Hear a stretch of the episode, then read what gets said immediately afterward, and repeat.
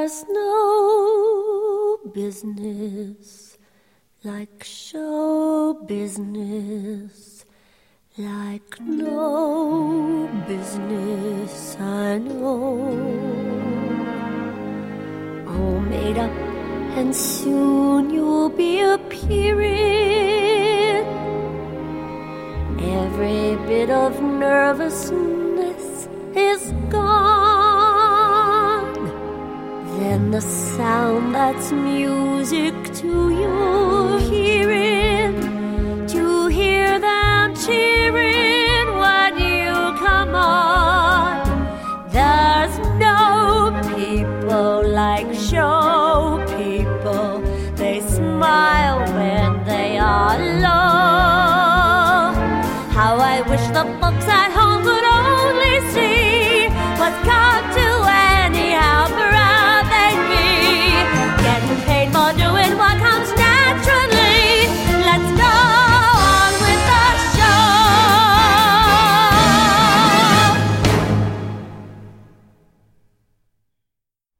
Bernadette Peters there singing There's No Business Like Show Business from Irving Berlin's Annie Get Your Gun.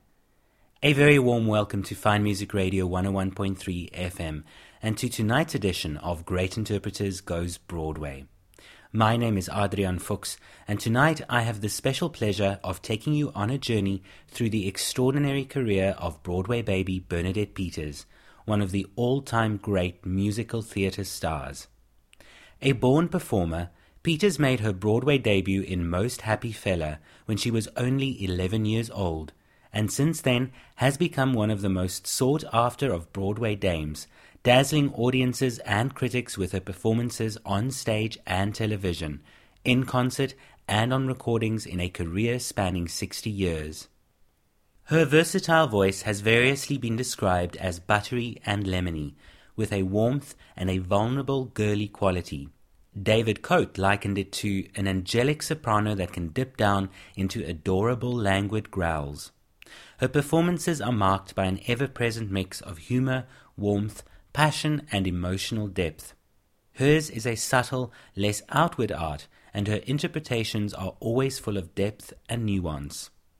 It's no wonder then that Peters is one of the most critically acclaimed and lauded Broadway performers alive, having received nominations for seven Tony Awards, winning two, plus an honorary award, and nine Drama Desk Awards, winning three. Four of the Broadway cast albums on which she has starred have won Grammy Awards. Interestingly, for someone who is predominantly known as a leading interpreter of the work of Stephen Sondheim, her two Tony wins were both for non Sondheim musicals.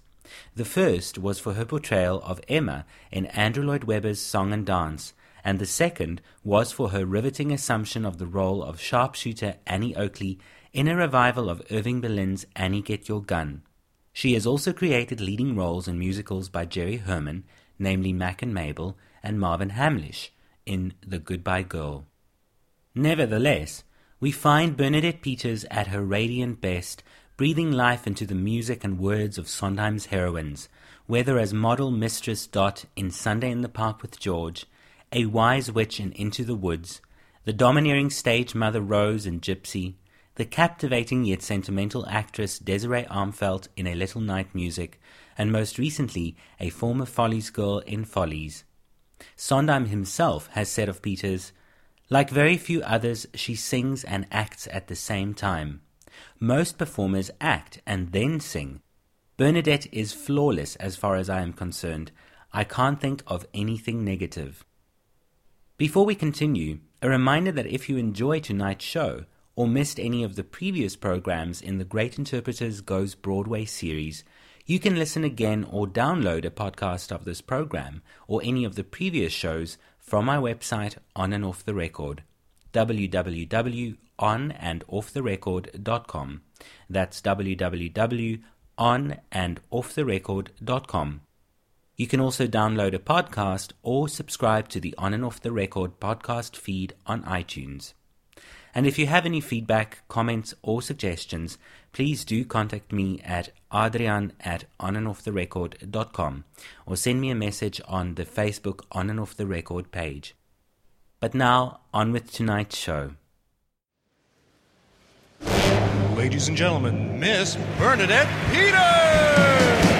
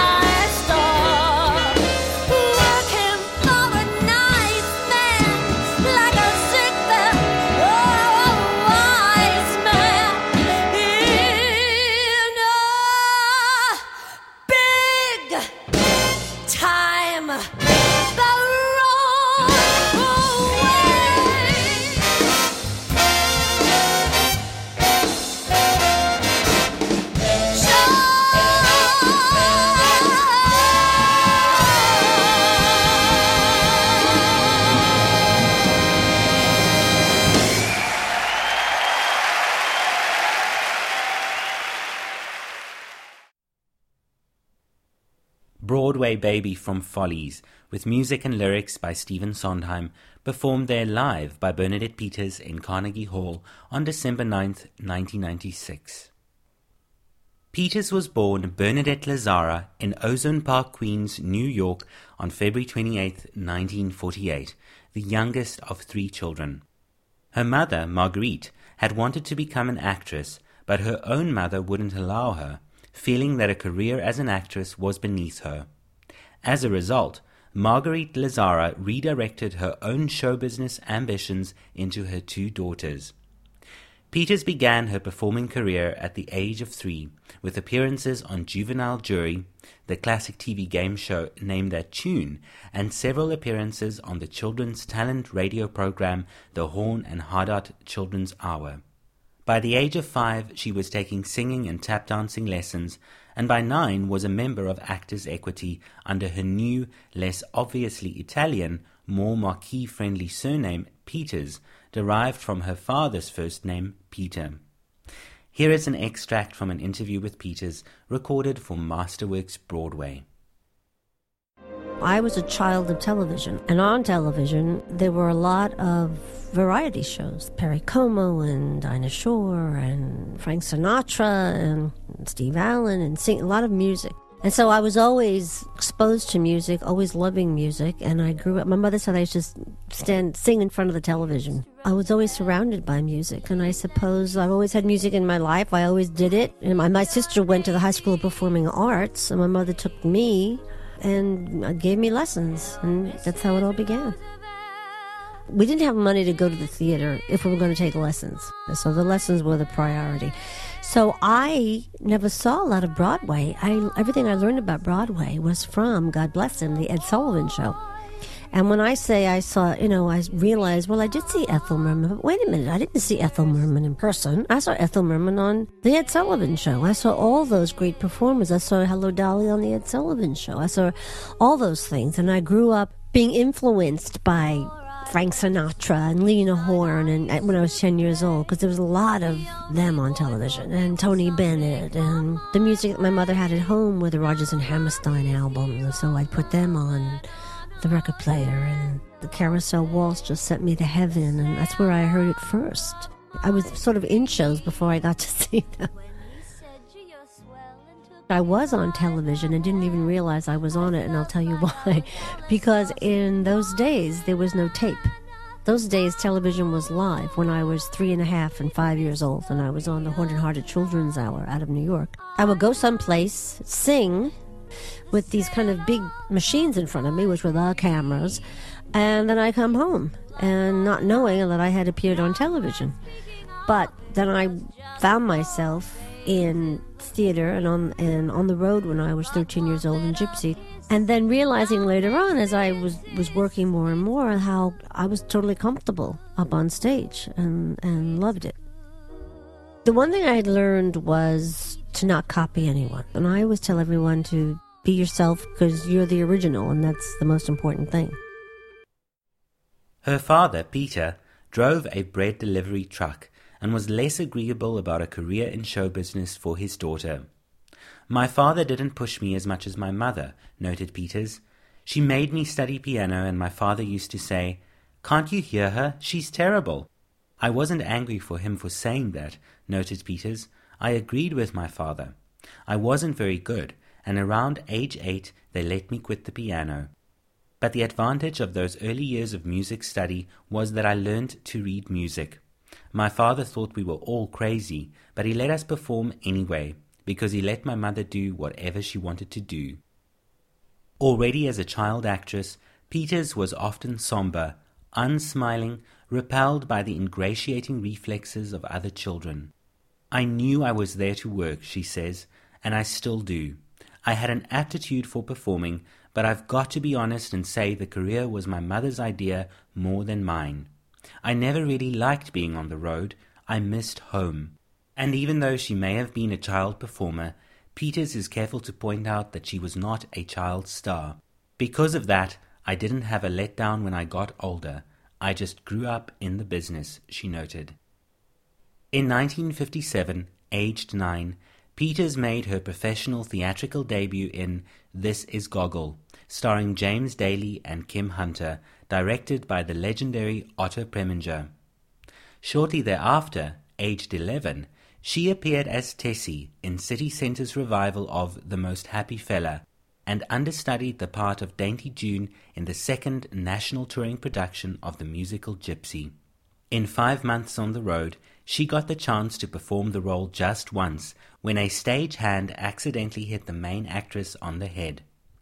During the Gypsy tour, Peters first met her longtime accompanist, conductor, and arranger Marvin Laird, who who was the assistant conductor for the tour. Laird recalled, I heard her sing an odd phrase or two and thought, God, that's a big voice out of that little girl.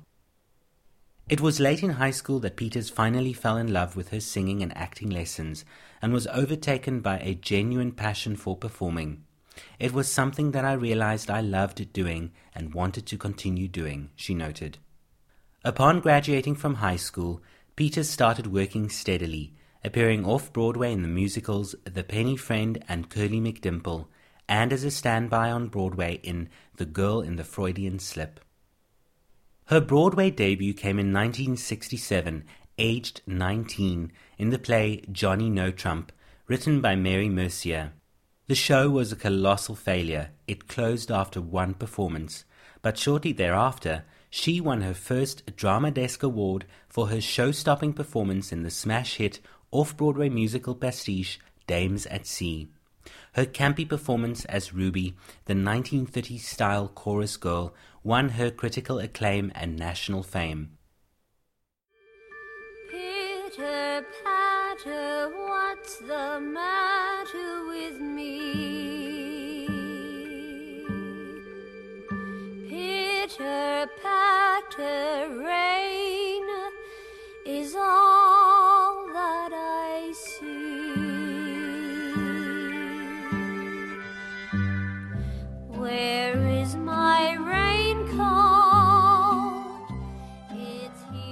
Dames at Sea was basically my break. That was sort of my big break. We first did it in a coffee house called Caffe Cino, and it was on Cornelia Street. It was one act, but I just never had so much fun in my life. I remember thinking, I can't wait, because the audiences were just loved the show so much. They would just hysterical. They were laughing so much because it was the first time that pastiche really, except for uh, the boyfriend, the first time that pastiche and, and uh, was really presented. And it was a takeoff on all the movies of the 30s, Ruby Keeler and all those, those lines that you can't believe they got away with. So here we were lovingly making fun of them, and the audience loved it so much. I remember that I couldn't wait to get off stage to change my clothes to get back on because it was so much fun. And I remember my father coming down there and being horrified because a man with a necklace served him a drink. And then, of course, they got the money to then move it to Legitimate, which is off Broadway, and we were at the Bowery Lane Theater, which was a perfect theater for this this show because it's a long, narrow theater like a bowling alley, and at the end is the stage. And Ruby, my character, made her entrance from the back, and all of a sudden you see this person walking down the aisle, looking and entering, going up on the stage, and entering the scene, which made the audience feel a part of it. And I have to say, the set was so wonderful because it was a tiny little stage. But when we did a production number, which meant everybody, which meant six people, which with mirrors, we made it look like there was like a whole Busby Berkeley chorus line. The proscenium arch would open one foot like this, uh, up and sides like that. And now we're in a big production number with choruses of thousands plus mirrors. So I mean, it, we were all the audience was in on it, and it was just so much fun. Peters there in an extract from an interview recorded for Masterworks Broadway. Her next major role could not have been more removed from the ditzy stereotype of dames at sea. In 1968, Peters starred with Joel Grey in the musical George M., earning a Theatre World Award for her memorable portrayal of Josie Cohen. In 1974, Peters played Mabel Normand opposite Robert Preston's Mack Sennett in the Jerry Herman musical comedy Mack and Mabel. Though the show was not a success, it played for just 66 performances. Mack and Mabel's cast album became popular among musical theatre enthusiasts, and the show has since gone on to become a well loved staple of community theatres. Peters received rave reviews for her performance, earning a Tony nomination. Clive Barnes in the New York Times wrote, With the splashy Mack and Mabel, the diminutive Bernadette Peters found herself as a major Broadway star. Here is Peters in an interview conducted for Masterworks Broadway. Mack and Mabel was an interesting experience. We started out in California, in LA, and worked our way across the country. And of course, I worked with Robert Preston, who was a dream. And how lucky was I? And then Gower Champion directed it, and he was amazing. and I just loved the whole experience. I had said that when we opened in New York, even if we did were not a success, I would do the whole experience over again because it was so enjoyable. And Jerry Herman, who was always so positive and uplifting, and, and wrote a great score. Time Heals Everything is one of those songs really for the ages. I think it's sort of a classic now and a beautiful song. Interesting to perform. Let's listen to Time Heals Everything from Jerry Herman's Mack and Mabel.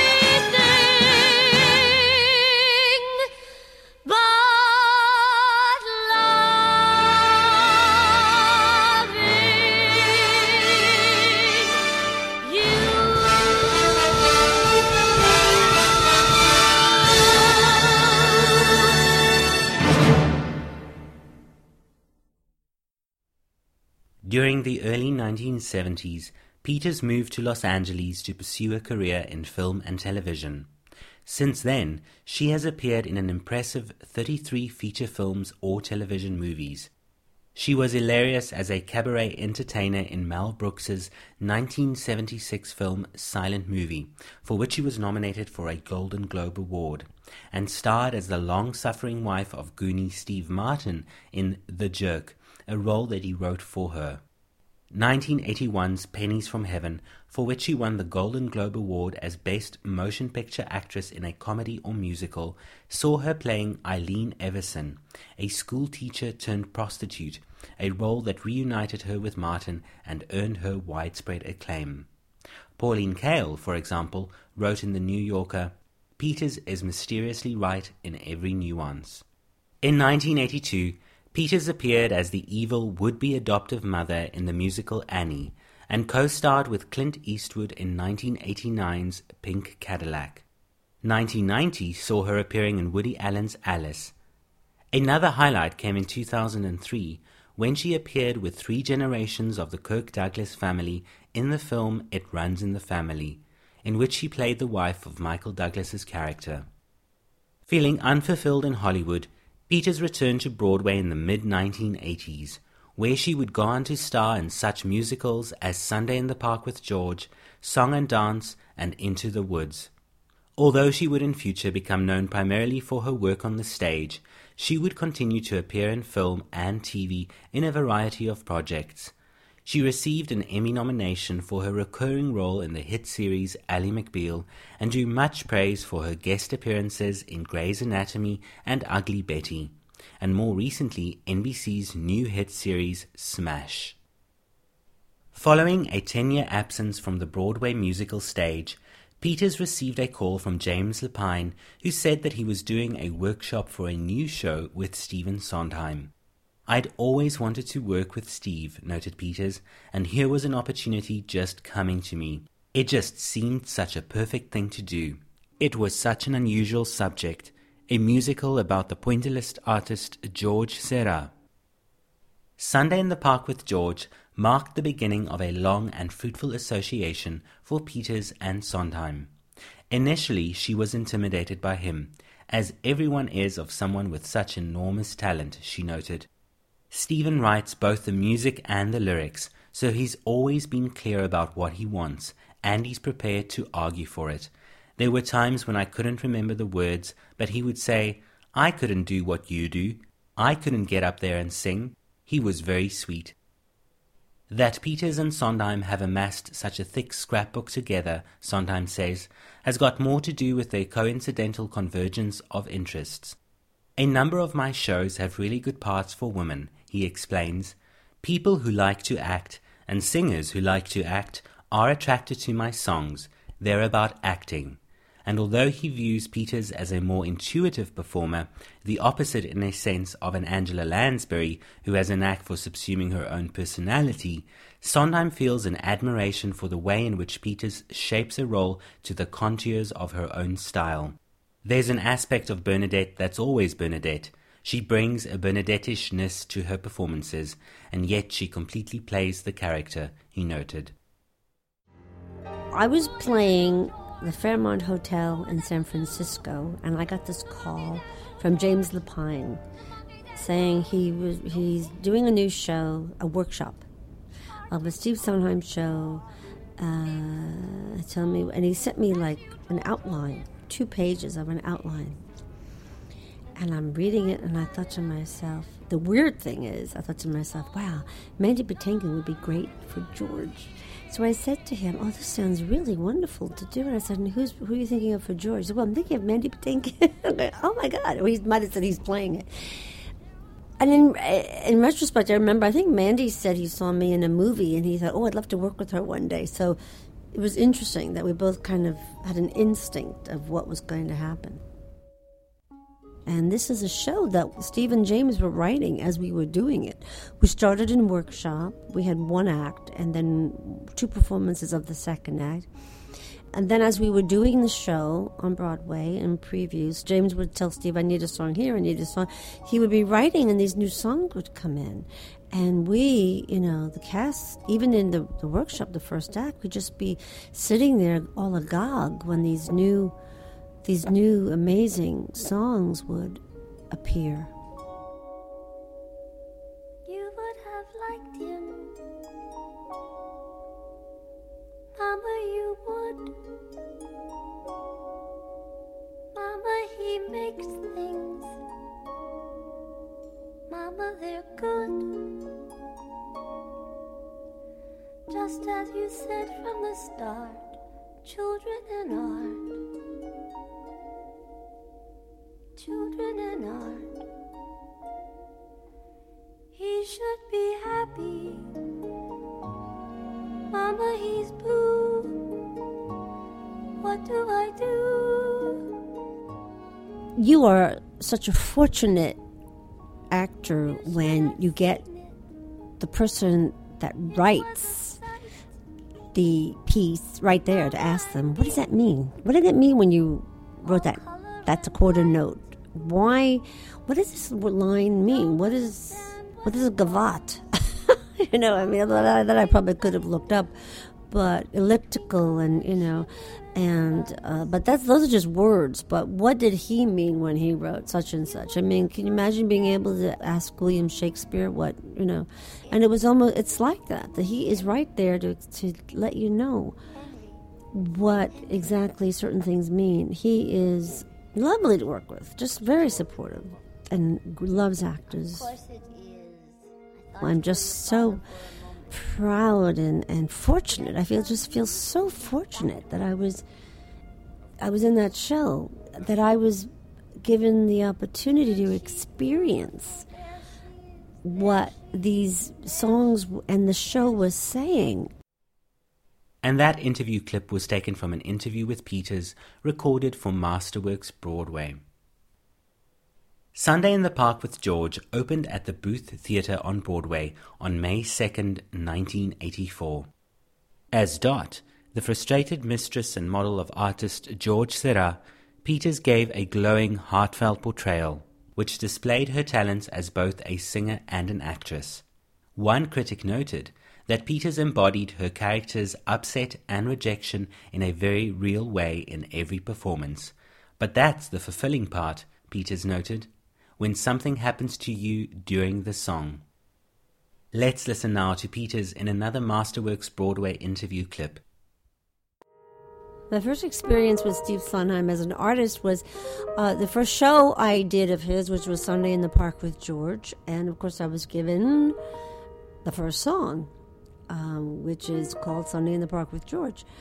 It was daunting to be handed this big number with a lot of words, and um, I was a little overwhelmed. I was nervous to be in this Broadway show and uh, a new Broadway show. And James Lapine, he was a darling, but you know, he wrote it, and then Steve wrote the music and the lyrics. And uh, once you get to know him, he's just a great guy to work with. And, you know, the first thing he'll say to you is, Well, I don't know how you can do what you do. You know, I couldn't get up there and, you know, he's got great compassion and great love, great love for the artist.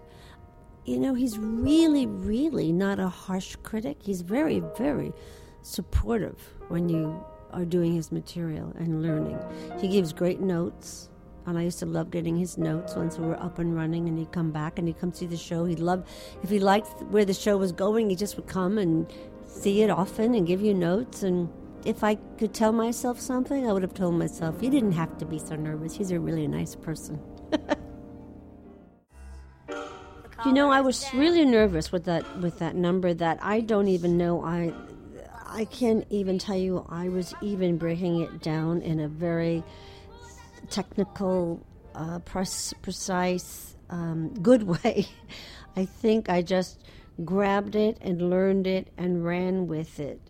You know, now it's something to be enjoyed and loved, and it's a wonderful, wonderful number. And I just was too young and dumb at that time to. All I would, I just was crazed and nervous to have this number with all these this breathing and these words at the end. Although one day I have to say we were in we were in previews and that long ending, I got lost in the words, but I ended with the music. And he came back and he said, "Well, how did you end with the music?" I did. I don't know. For some reason, I knew where I was as far as the music, or it was in my bones more than I realized it. I had to make up new. I was making up lyrics, you know. But I made up the lyrics, and then for some reason, I ended with music just in the exact right place.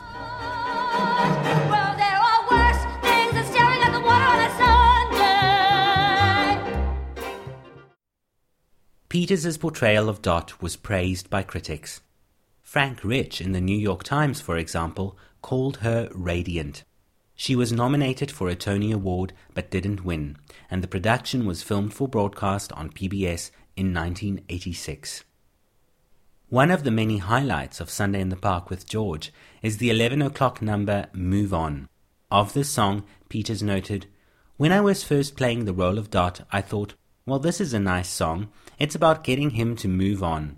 Then all of a sudden, boom, and every night it became like meditating to sing that song.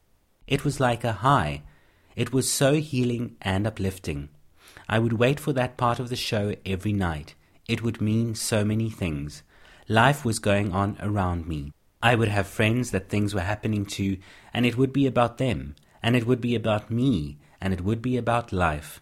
Sondheim writes so beautifully for character, for what is happening in the scene, she says. I learnt so much about life from Sunday in the Park with George. Here is Peters in an interview recorded for Masterworks Broadway. When I got to Move On, I when I was first given Move On, the song Move On, I thought, well, this is a nice song. I'm telling him, you know, just move on, move on, get on with it, move on, move. And finally, as when I the show was running, I just the depth of it was just amazing to me, and it became really it was my salvation at the end of the show because the character of Dot goes through such an upsetting experience, so heartbreaking, loving this man, not being able to be with him, and being frustrated, and and singing "We Do Not Belong Together," where it was tearing her apart, and leaving with Louis, but wanting to be with him, and finally, at the end, I get to be healed, is what happens with Move On. The character gets to be healed, and I would wait for that. That song, between the holding the notes and what it's saying, is truly like meditating. It's just so uplifting and beautiful. Let's listen now to the song Move On from Sunday in the Park with George by Stephen Sondheim. Are you working on something new? No. That is not like you, George. I've nothing to say. You have many things Well, nothing that's not been said. said by you, though, I George. do not know where to go. And nor did I I. want to make things that count, things that I did what I had to new. do. What am I to do? Move on. Stop worrying where you're going. Move on. If you can know where you're going, you've gone. Just keep moving on. I chose and my world was shaken. So what? The choice may have been mistaken. The choosing was not. You have to move on. Look at what you want, not at where you are, not at what you'll be. Look at all the things you've done for me. Opened up my eyes, taught me how to see. Notice every tree. Notice every tree. Understand the light. Understand the light. Concentrate I on want to love. I want to explore the light. I want to know how to get through, through to something new, something of my own.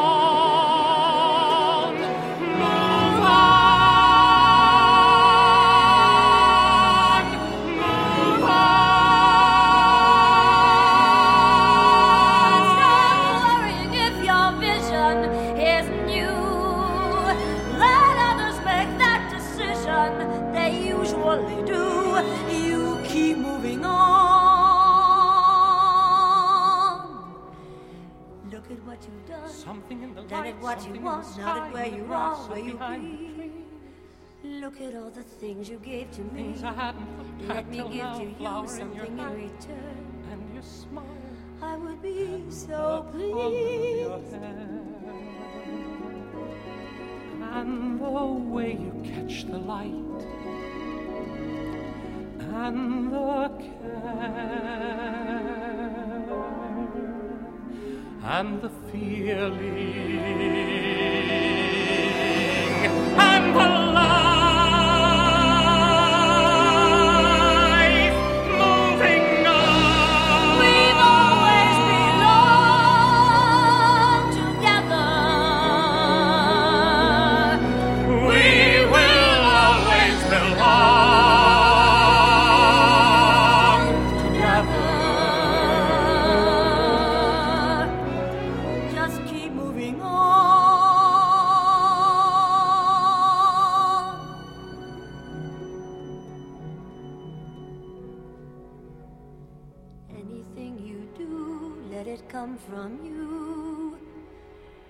then it will be new. Give us more to see.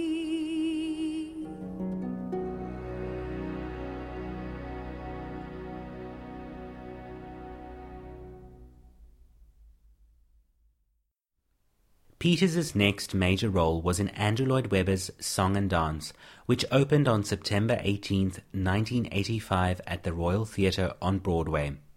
Although the show was almost universally panned by the critics, who tended to praise Peters and fume about the show itself, the combined appeal of Peters and Lloyd Webber would keep audiences coming.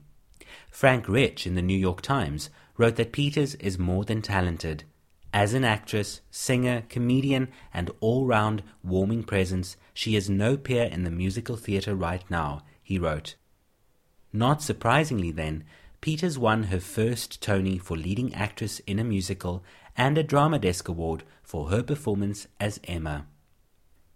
In the New York Times review of the 1986 Broadway cast recording of Song and Dance, Stephen Holden wrote that the recording was a personal triumph for a singer and actress who is rapidly establishing herself as the first lady of the Broadway musical. Performing material whose music borders on kitsch and whose lyrics and story suggest a verbose soap opera, Miss Peters nevertheless projects an astounding emotional generosity and conviction. Almost single handedly, she turns the inconsequential erotic misadventures of Emma into a touching romantic fable about love and its defenses and the loss of innocence. Miss Peters has always oozed a cuddlesome, Shirley Temple like sweetness and vulnerability. This quality, which used to seem more like an adorable child star affectation than a deep seated trait, has proved to be an essential ingredient of Miss Peters's personality. A delivery that once seemed coy and cutesy has deepened and ripened into an honesty and compassion that pour out in singing that is childlike but also resilient.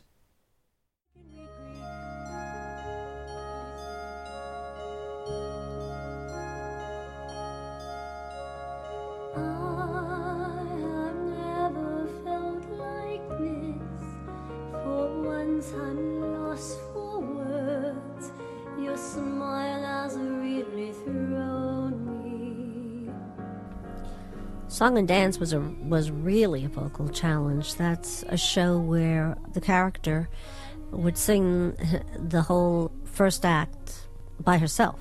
In fact, when someone was explaining what the show was to me, I kept thinking I wasn't hearing correctly. You mean the whole first act is just this one person on stage, this character, you know, going through her life on stage? What I would do is I just took a singing lesson every day before the show and put my voice. It was a therapeutic lesson with my wonderful singing teacher, Adrienne Angel, and put my voice back in alignment to get me ready for the show that night. But it was very, very fulfilling. It was a very fulfilling experience, and it was a wonderful challenge. And, um, basically, you can't do anything else when you're in a show like that. You can't use your voice in any other way, otherwise, you just don't have it. Andrew Lloyd Webber's music is, there's always a beautiful melody to connect to. The melodies are just always grand and swooping and, and very beautiful. It appeals to a lot of people. It's very um, soothing and popular and lovely that way. The lyrics have always been the most important part of a song. I mean, it has to be a great marriage of both, but what I'm singing about or what the song is about is very important. Mm, like uh, Unexpected Song, I sing, and it's just a celebration of, of a wonderful feeling and love. Matter what I do, I see your face appearing like an unexpected song, an unexpected song that only we And that clip was taken from a Masterworks Broadway interview with Bernadette Peters. Here now is Tell Me on a Sunday from Song and Dance, with music by Andrew Lloyd Webber and lyrics by Don Black.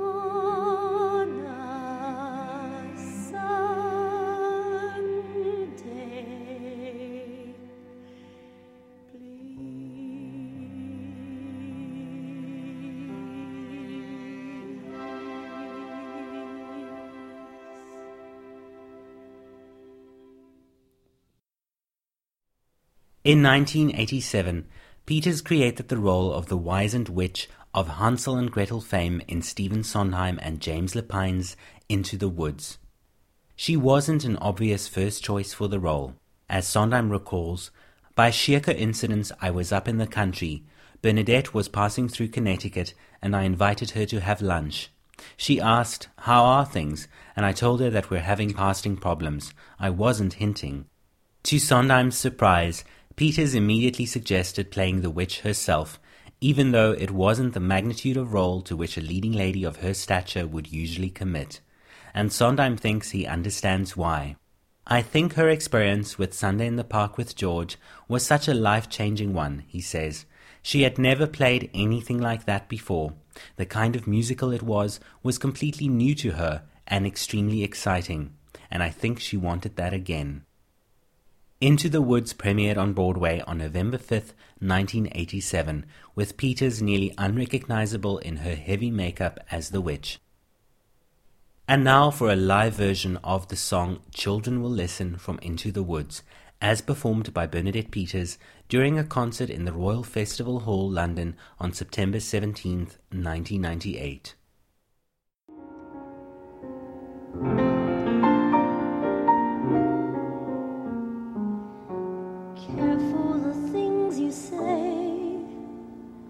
Children will listen. Careful the things you do, children will see and learn. Children may not obey, but children will listen. Children will look to you for which way to turn to be. Careful before you say, Listen to me. Children will listen. Careful the wish you make. Wishes are children. Careful the path they take. Wishes come true.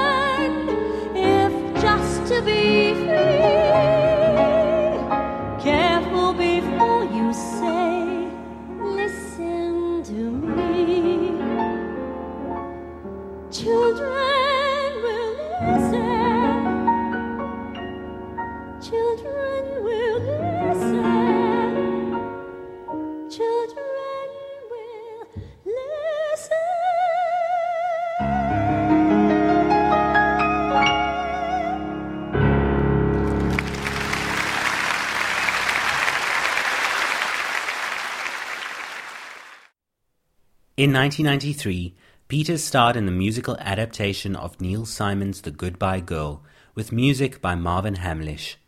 In 1995, she continued her association with Sondheim by appearing in a benefit concert of Anyone Can Whistle at Carnegie Hall, playing the role of Fay Apple.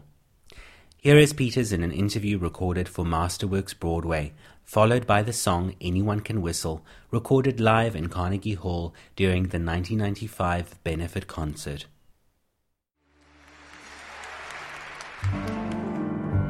Those smug little men with their smug little schemes, they forgot one thing. The play isn't over by a long shot yet. There are heroes in the world, princes and heroes in the world, and one of them will save us. Wait and see. Wait and see.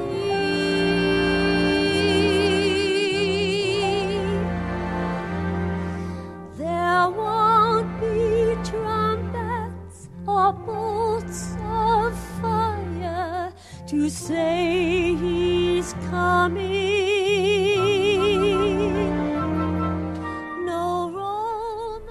Anyone Can Whistle was a benefit concert at, at Carnegie Hall, and It has a wonderful score, and it was fun to do. Angela Lansbury came back to be the narrator, and Madeline Kahn played Angela's role, actually.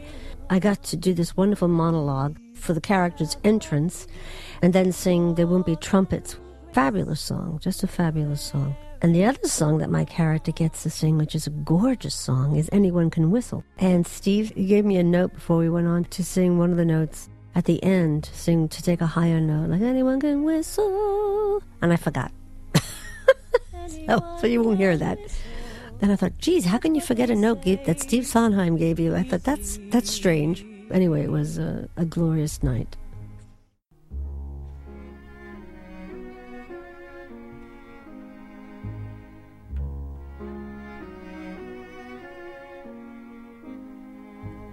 Anyone can whistle, that's what they say. Easy. Anyone can whistle any old day. Easy.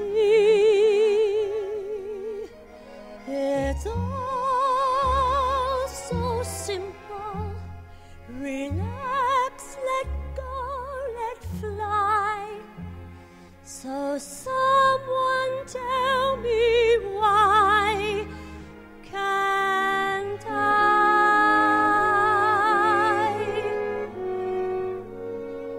I can dance a tango, I can read Greek easy. I can slay a dragon any old week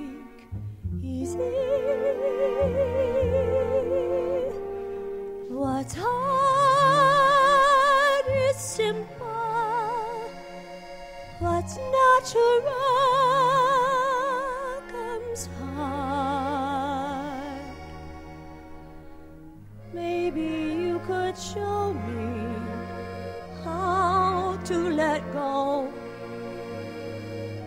Lower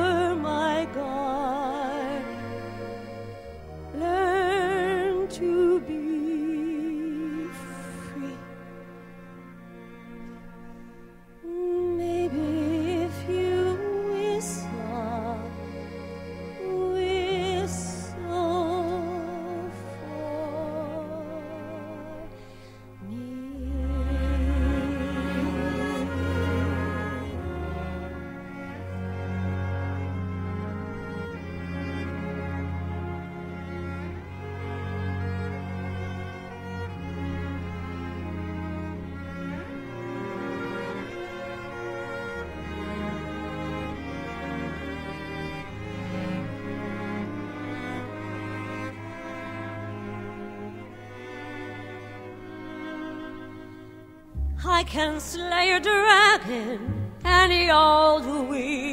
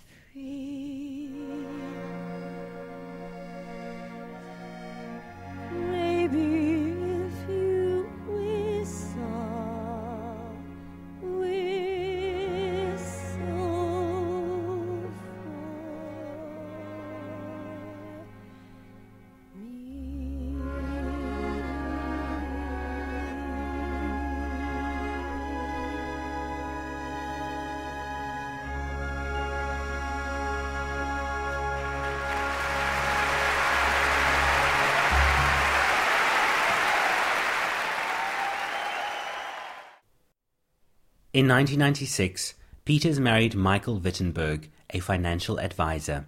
He was 34 and she was 48. Their first meeting was memorable. I was dressed up in front of my apartment building on West End Avenue, waiting for a date who was late, noted Peters. Michael came walking down the street and saw me. We had never met before, but he recognized me and later said that he always had a crush on me. That evening he was on his way to a charity event and was in a tuxedo, so he walked up to me and said, Are you ready to go? How's that for a sense of confidence and a sense of humor? Peters and Wittenberg's union was a happy one, but it was tragically cut short ten years later in 2006 when Wittenberg died in a helicopter crash. Peters had a benefit concert and a string of tour dates scheduled around that time, but the shows went on. It was three weeks after, she says. If it was two weeks, I couldn't have done it. And then there were other shows I'd committed to. It was about putting one foot ahead of the other.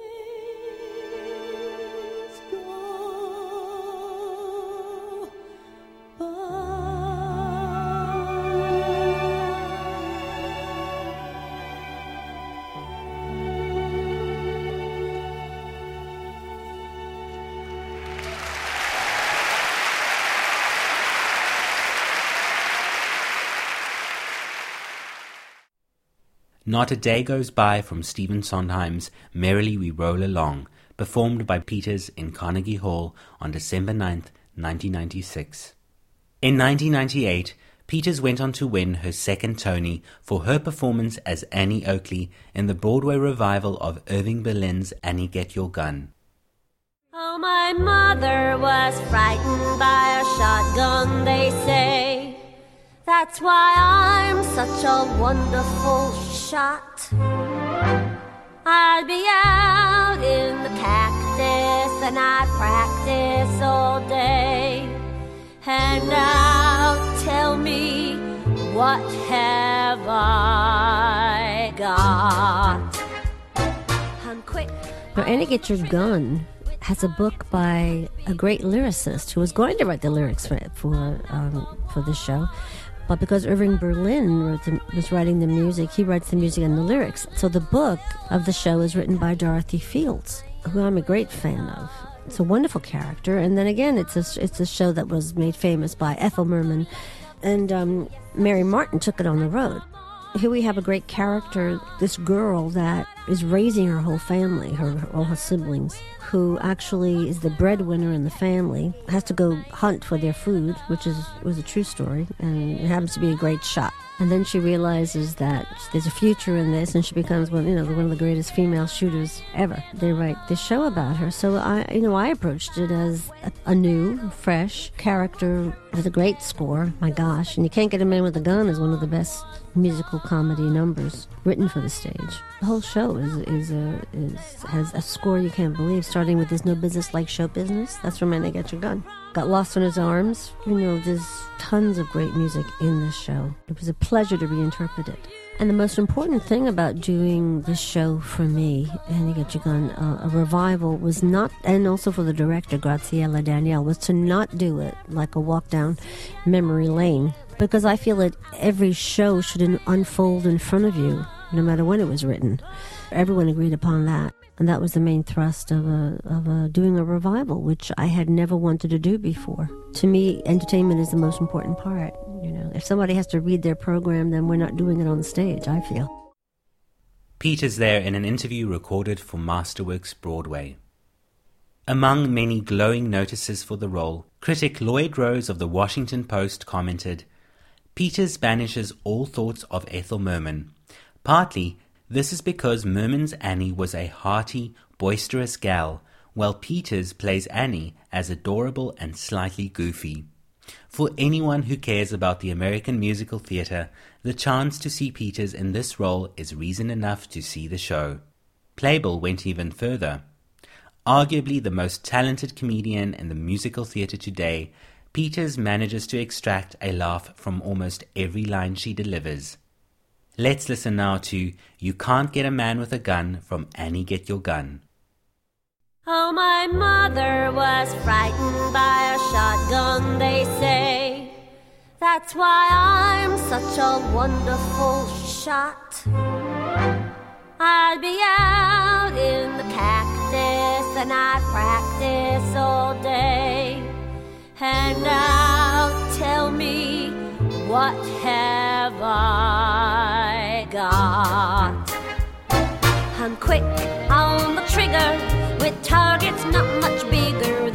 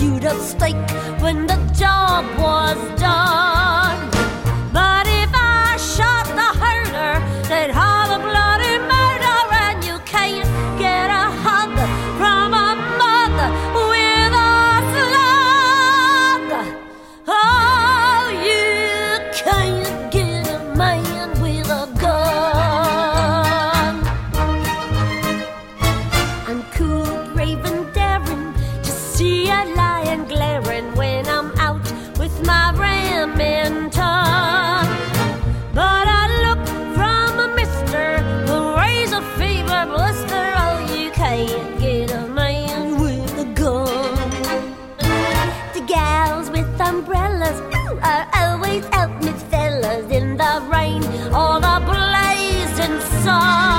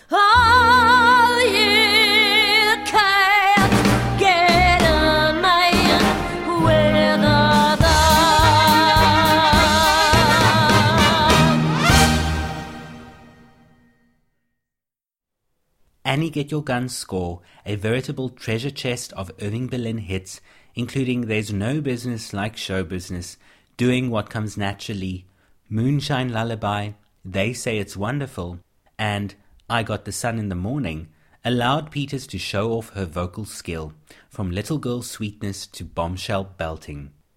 Of the vocal demands of the role, she noted, It's not tiring because it feeds me back so much, and it's fun to do.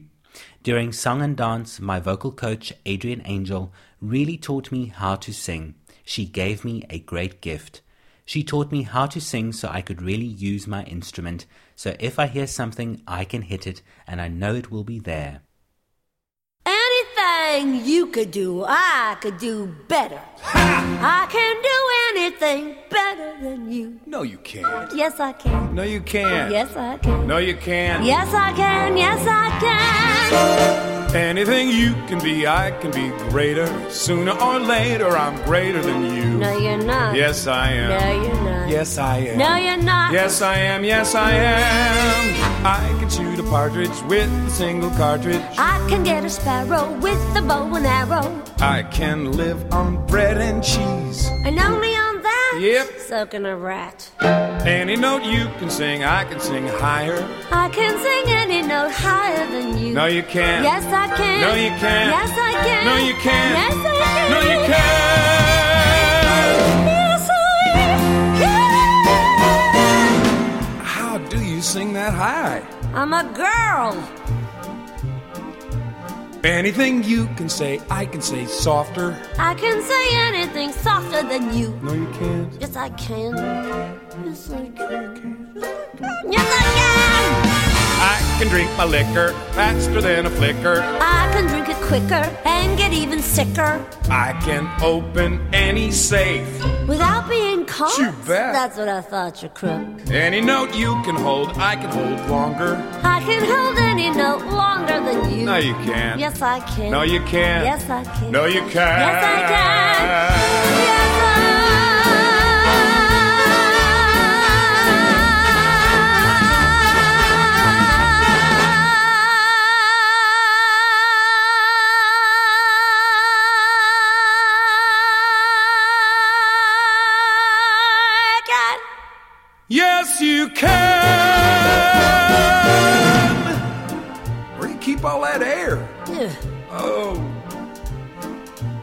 Anything you can say, I can say faster. I can say anything faster than you. You can't. Yes, I can. Yes, I can. Yes, I can. Yes, I can. I can jump a hurdle. I can wear a girdle. I can knit a sweater. I can fill it better. I can do most anything. Can you bake a pie? No. Neither can I. Anything you can sing, I can sing sweeter. I can sing anything sweeter than you. No, you can't. Yes, I can. No, you can't. Yes, I can. No, you can't. Yes, I can. No, you Oh, can't. yes, I can. No, you can't, can't, can't. Yes, I can, can,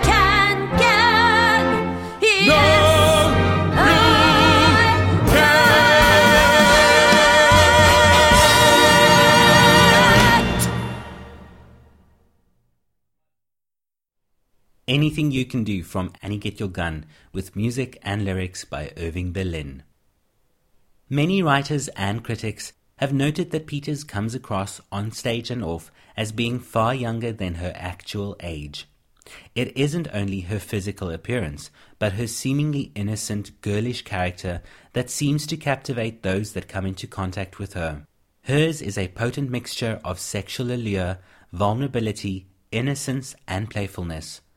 In reviewing her solo concert at Lincoln Center in 2006, Stephen Holden wrote in the New York Times Even while swiveling across the stage of Avery Fisher Hall like a voluptuous Botticelli Venus in Bob Mackie spangles, she radiated innocence. For the eternal child in all of us, she evokes a surrogate childhood playmate. To say that Peters doesn't look her age doesn't begin to describe her seemingly eternal Betty Boop like girlishness, noted Charles McGrath in the New York Times in 2010. Her porcelain skin is untroubled by wrinkles. Her Kewpie doll smile defies gravity. When she turned up for lunch at an Upper West Side restaurant recently, her eye snagging bosom pillowed distractingly from a low cut dress, and the humidity had injected an extra jolt of abandon into her trademark corkscrew curls. Perhaps her secret is this lunch consisted of precisely two glasses of Pellegrino. The fact that Peters is both a musical star and a sex symbol, who even posed for Playboy in the 1980s, dated Steve Martin, and hosted Saturday Night Live, is perhaps part of what makes her so enduringly appealing. Steve Cohen wrote that, aside from her talent, and of course that's a big aside, the most impressive thing about Bernadette Peters is how she combines sex and innocence in her persona. Never has there been a performer who exudes such overt sexuality with prominent bust and revealing necklines while maintaining an innocent little girl character. This is most prominent in her concert appearances, but it also colored her portrayal of Annie Oakley. She certainly had more youthful vulnerability and sex appeal than Ethel Merman. Peters accepts this compliment sweetly. I was a child performer, and my teachers used to tell me to create my own character, to be different from anyone else. This is my nature. I guess I have some of each of these sides within me. I know I look sexy, but I try never to be lascivious. That's the difference, and I always treat the sexiness with a sense of humor.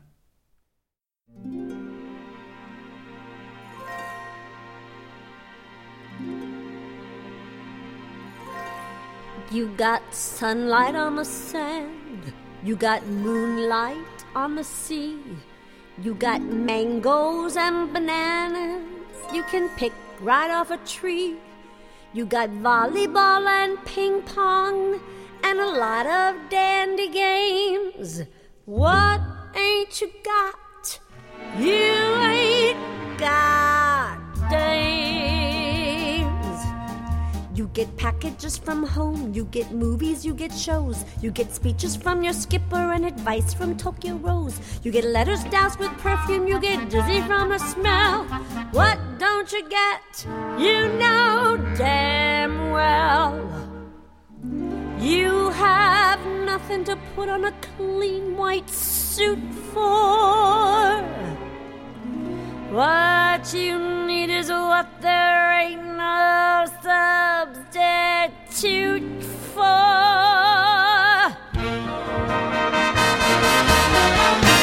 There is nothing like a dame, nothing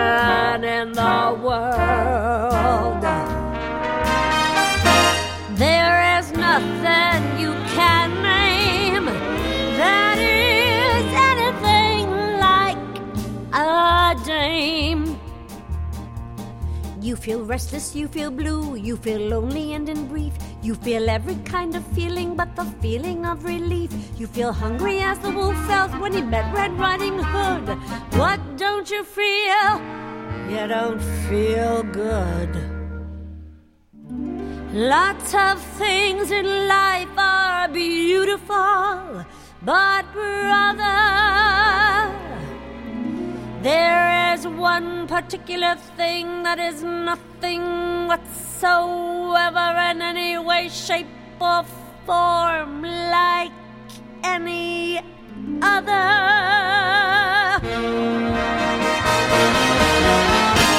There is nothing like a day.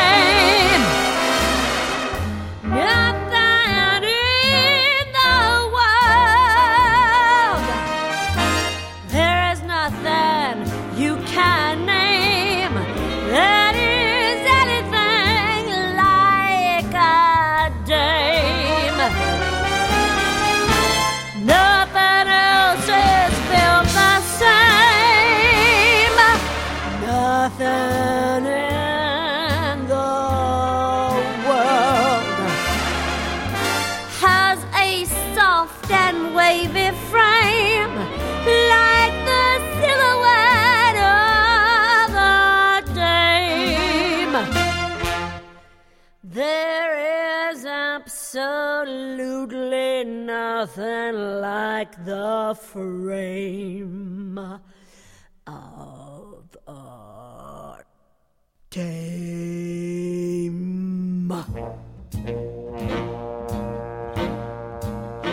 There are no books like a dame, and nothing looks like a dame.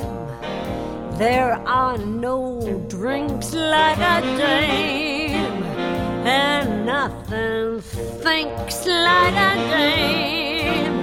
Nothing acts like a dame. Or oh, attracts like a dame. There ain't a thing that's wrong with any man here that can't be cured by putting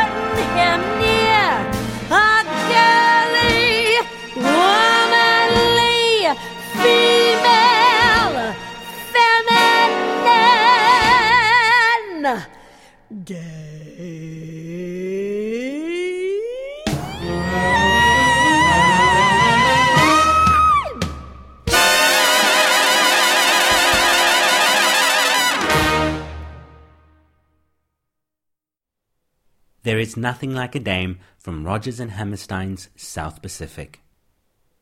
In 2003, Peters delivered the surprise coup of many a Broadway season as Mama Rose in the revival of Gypsy, the Jule Styne, Stephen Sondheim, Arthur Laurents musical.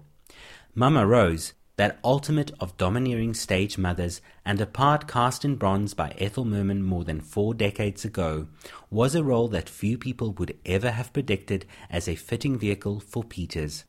When it was announced that she would be appearing in Gypsy, the joke went around that she would be playing Baby June, the child actress frozen in professional prepubescence by Rose. But the real problem, many feared, was that Peters was simply not up to the vocal demands of the role, referred to by insiders as the King Lear of musical comedy for women.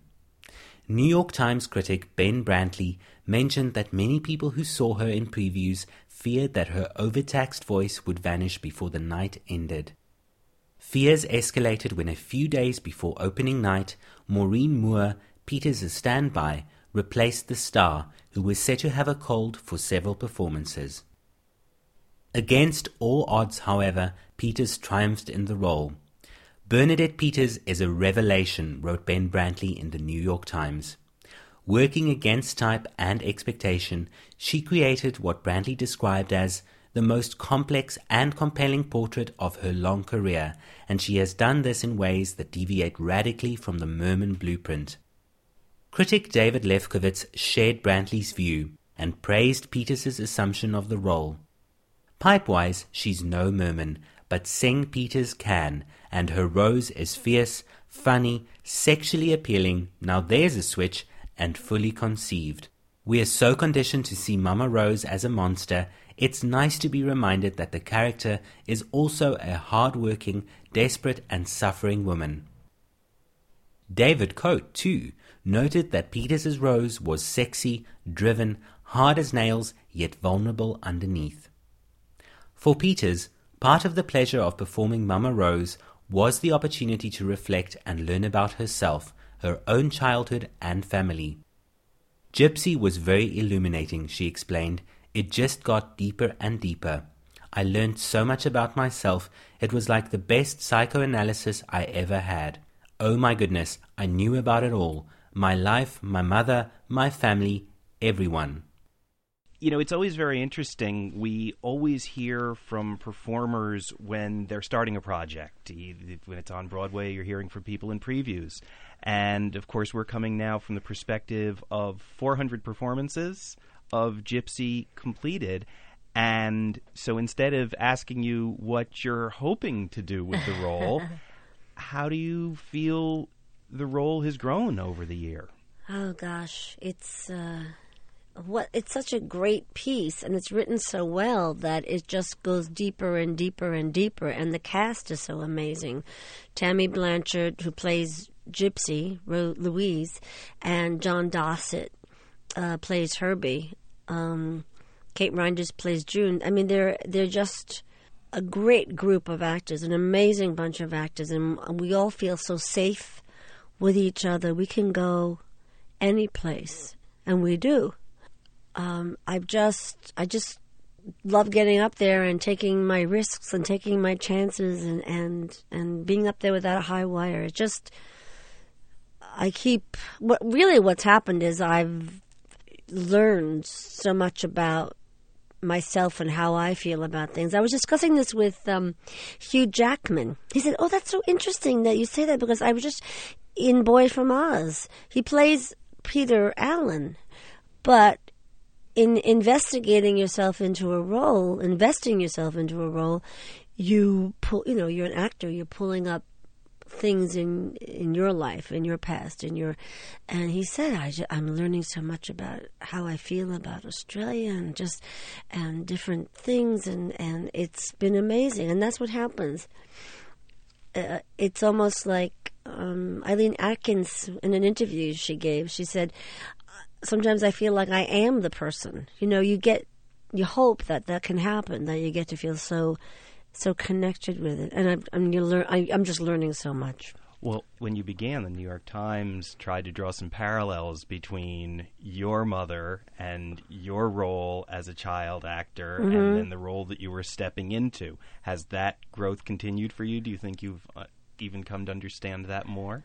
Oh, yes. Um, I, I, I, never was uh, playing my mother. You know, I never played um, because I I had to pull from my my uh, emotional repertoire and what I would feel about things. But I certainly um, can understand some of her points of view, and I also learned a lot about um, things that I never thought about before. And and I mean, it's the, been the best psychoanalysis you could ever hope to have, and I learned a lot about her too.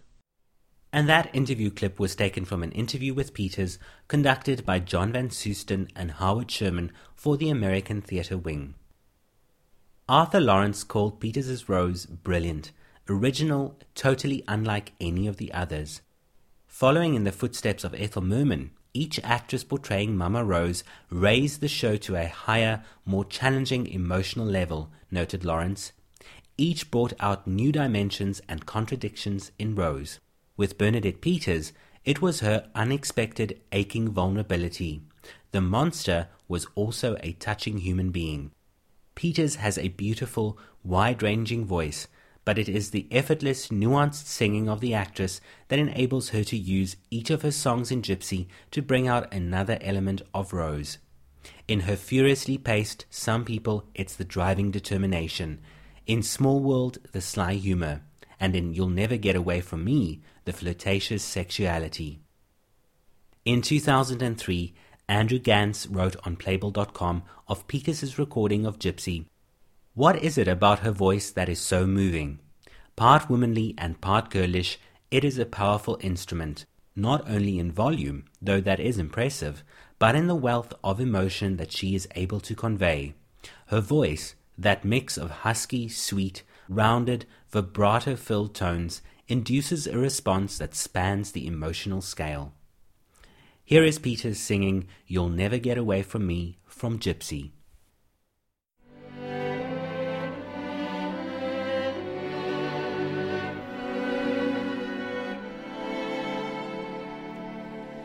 You'll never get away from me. Can climb the tallest tree I'll be there somehow. True, you could say, hey, here's your hat, but a little thing like that couldn't stop me now. I couldn't get away from you, even if you told me to. So go on and try. Just try,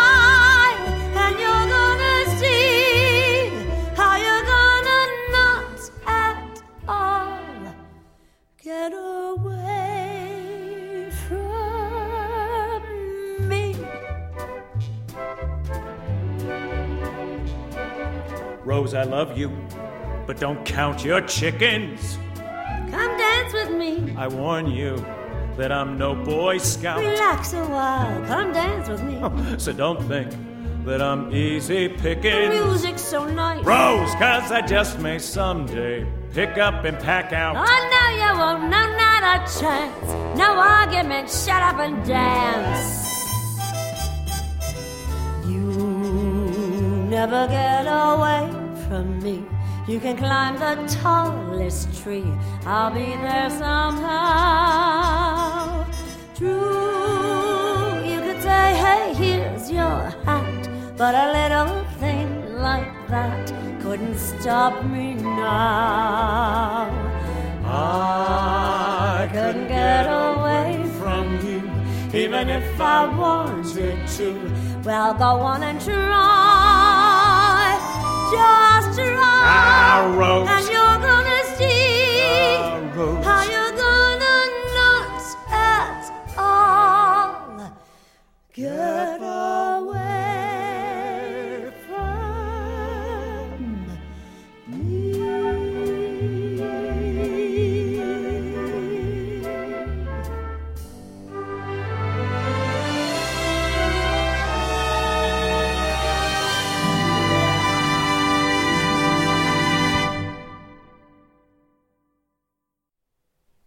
Peters's brisk sweeping away of preconceptions about both a mythic character and the actress playing her casts new and haunting shadows on a familiar landscape, noted Ben Brantley in the New York Times.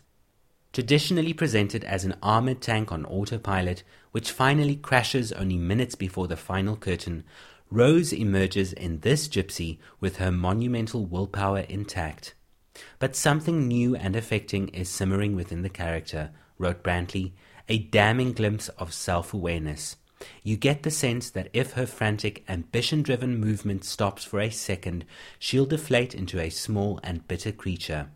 Peters's portrait is so intimate and persuasive that you aren't allowed to step back and think, what a monster she is. That's because, thanks to this actress's willingness to turn herself and her character inside out, you've been let inside Rose's mind. What a sad and fascinating place it is. Here is Peters's disturbing and thrilling take on Everything's Coming Up Roses from Gypsy, taken from the 2003 cast album recording of the show. I'm gonna make you a star.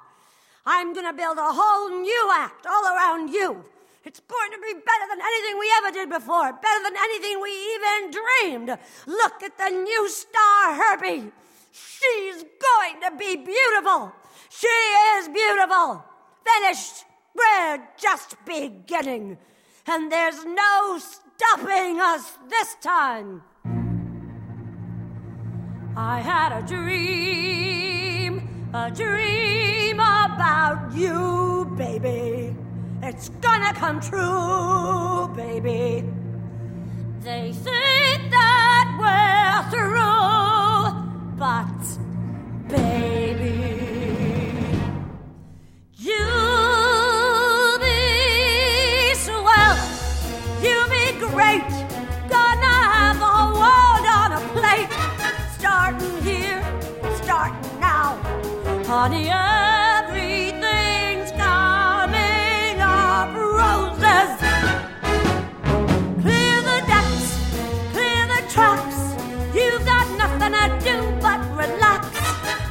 a kiss, take a bow.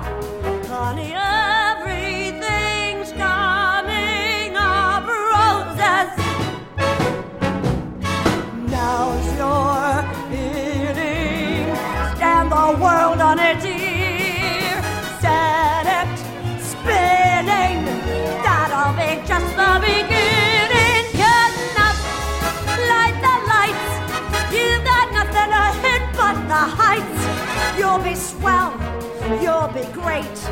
I can tell. Just to wait. That lucky star I talk about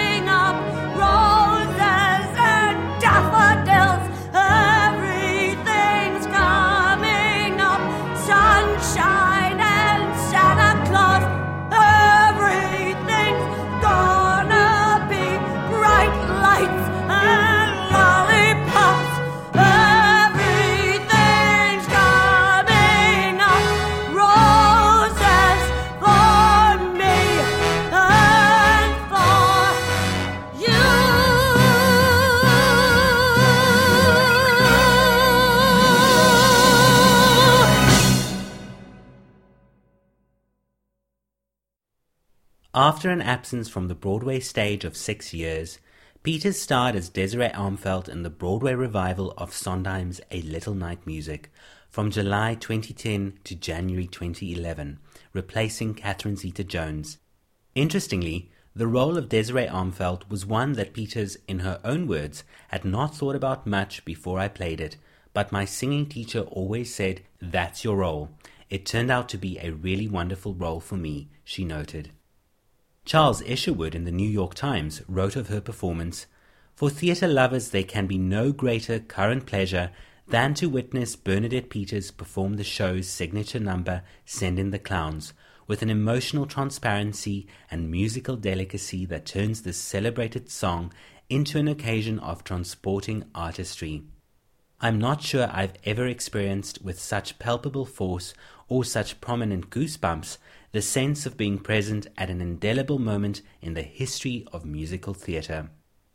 Peters's version of Send in the Clowns is naked, plaintive, wounded, and ironic, a cry of disillusionment and amused self recognition. It's more like a monologue, she says of the song, explaining that it flows dramatically from the scene before, when Frederick, Desiree's old lover, says that they can't be reunited because he is still attached to his teenage bride. He's stuck. He's in midair, Peters noted. It's a ridiculous relationship and he can't give it up. He loves the woman sitting next to him. She's so heartbroken and it's just ridiculous. For Peters, it's important to express the weight of the long, disconsolate silences in Send in the Clowns. Those pauses are wonderful for what's going on in that moment, of what's not being said. I bring all that information with me into that song, that heartache, that loss, because I know. Here now is Send in the Clowns from A Little Night Music, as sung by Bernadette Peters with Stephen Sondheim himself on the piano, recorded in 1994 at Southern Methodist University. I've said repeatedly that I believe that teaching is a sacred profession and that art is a form of teaching. So, with the help of Bernadette, I'd like to teach you a little.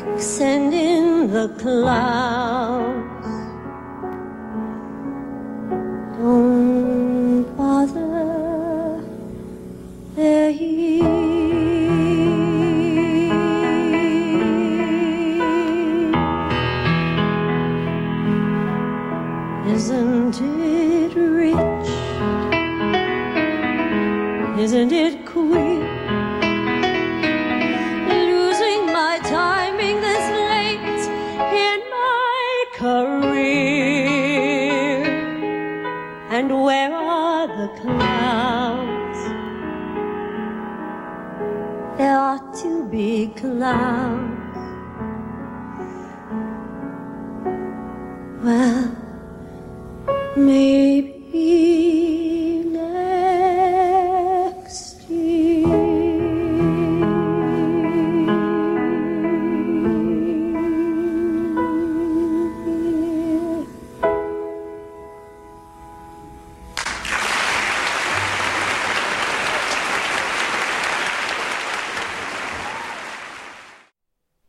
Peters next appeared in the role of former Follies girl Sally Durant Plummer in the Sondheim Goldman musical Follies, which played at the Kennedy Center in May and June of 2011. Peters then reprised her portrayal on Broadway for a limited engagement run at the Marquis Theatre from August 2011 to January 2012, receiving a nomination for the Drama Desk Award Outstanding Actress in a Musical. Of Peters's performance in Follies, one critic wrote, She may not be the most traditional casting for Sally, now an ultra-neurotic housewife in Phoenix, but she exquisitely captures the character's unfathomable sadness and longing. It's a star turn for sure, but one that brings attention to itself because of its truthfulness. Not surprisingly, her rendition of Losing My Mind is simply shattering. Indeed, Sally's big 11 o'clock number, Losing My Mind, a pastiche of Gershwin's The Man I Love, packs so much lyrical acuity into its moan of melody, argues Jesse Green in The New Yorker, that only a very brave actress will step fully on board. But Peters does, and, as Green points out, singing it, she usually starts crying by the bridge. At the end, you think, this woman's life is over. Here is Losing My Mind from Stephen Sondheim's Follies.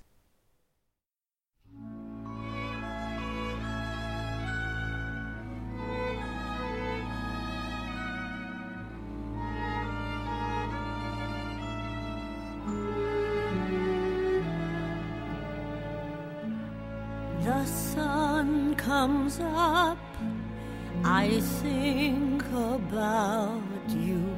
The coffee cup, I think about you.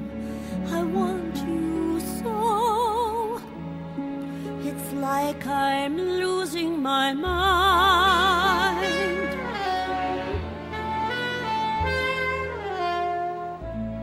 The morning ends, I think about you. I talk to friends, I think about you. And do they know? It's like I'm losing my mind.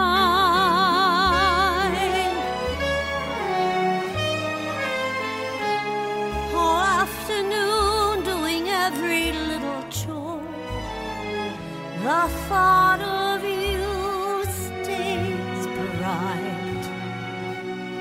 Sometimes I stand in the middle of the floor, not going left, not going right. I dim the lights and think about you. Spend sleepless nights to think about you. You said you loved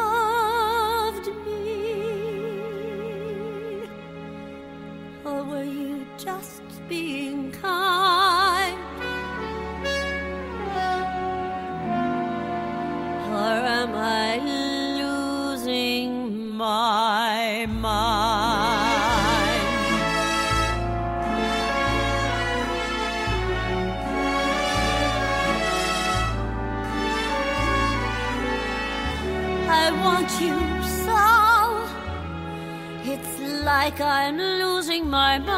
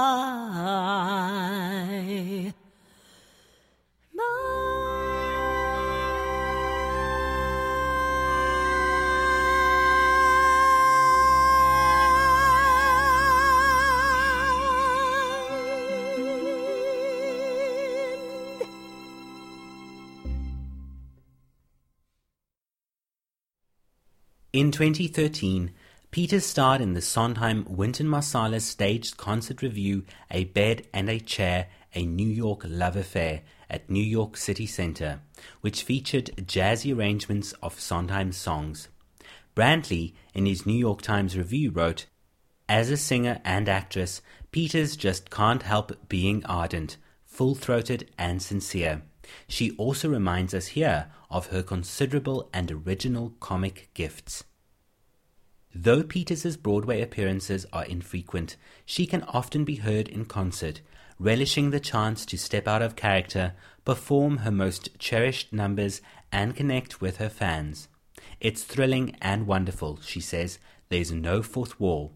I get to talk to the audience and I get to choose the songs that I've been sitting backstage listening to during shows, or songs that I've been running around in my head for years. Peters devotes her time and talents to numerous events that benefit Broadway Cares, Equity Fights AIDS, in addition to her pet project Broadway Barks, an organization that promotes the adoption of shelter animals. She has also added author and songwriter to her list of achievements with her debut children's book Broadway Barks, a New York Times bestseller, aptly named after the organization she co founded.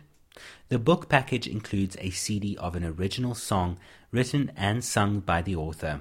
Her second children's book, Stella is a Star, features another of her original songs. The proceeds from the sale of both books go to Broadway Barks.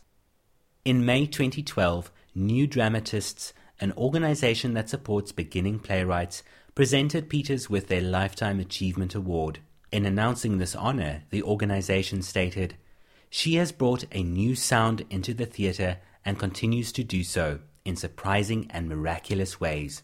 By some sleight of magic, her singularity always manages to bring out the best and richest in the work of her composers and writers. Peters has been performing for over 60 years. The thing about this job is it's always changing, she says. Every time there is a new project or a new show, it's different, and you keep learning and wanting to learn. How do I get to the reality of this character? How truthful can I make it? That's what drives me, to keep learning and sharing. Well, that brings us to the end of another edition of Great Interpreters Goes Broadway. I hope you enjoyed tonight's program with me, and I look forward to sharing with you the life and career of the First Lady of British Musical Theatre, the extraordinary Elaine Paige, in next week's edition, the penultimate in the series. So do join me again next Friday, July 17th at 8 pm here on Fine Music Radio for highlights from Paige's career, including Evita, Cats, Chess, Sunset Boulevard, and Follies, to name but a few of the many remarkable musicals that she has starred in. As always, a reminder that if you missed part of tonight's show or would simply like to listen again to this program or any of the previous programs in the series, you can do so from the On and Off the Record website www.onandofftherecord.com. That's www.onandofftherecord.com. You can also subscribe to the On and Off the Record podcast on iTunes. And if you have any comments, questions, or suggestions, you can reach me via email at adrian at onandofftherecord.com. I'd like to leave you tonight with the words of Stephen Holden, who, in his New York Times review of Peters' 2002 Radio City Music Hall concert, described her as the peaches and cream embodiment of an ageless storybook princess inside a giant soap bubble floating towards heaven. She communicated that a belief in the power of the dreams behind the songs, if not in their reality, was possible. Playing us out tonight is Some Enchanted Evening from Rodgers and Hammerstein's South Pacific. From me, Adrian Fuchs, have a wonderful evening. Till next week, good night.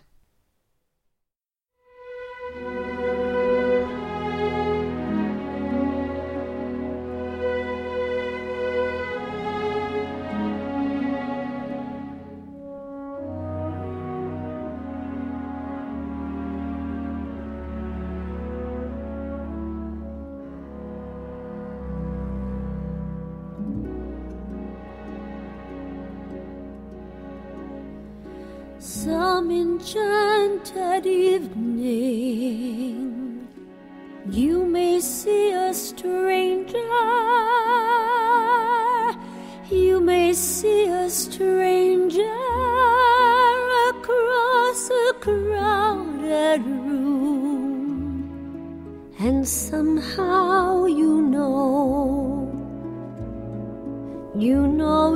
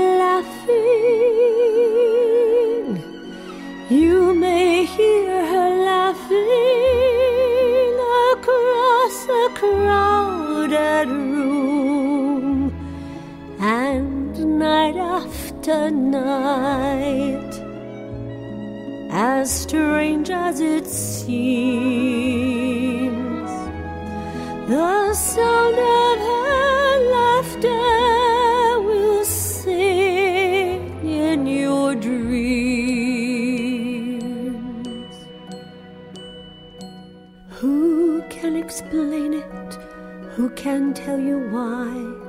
Fools give you reasons, wise men never try.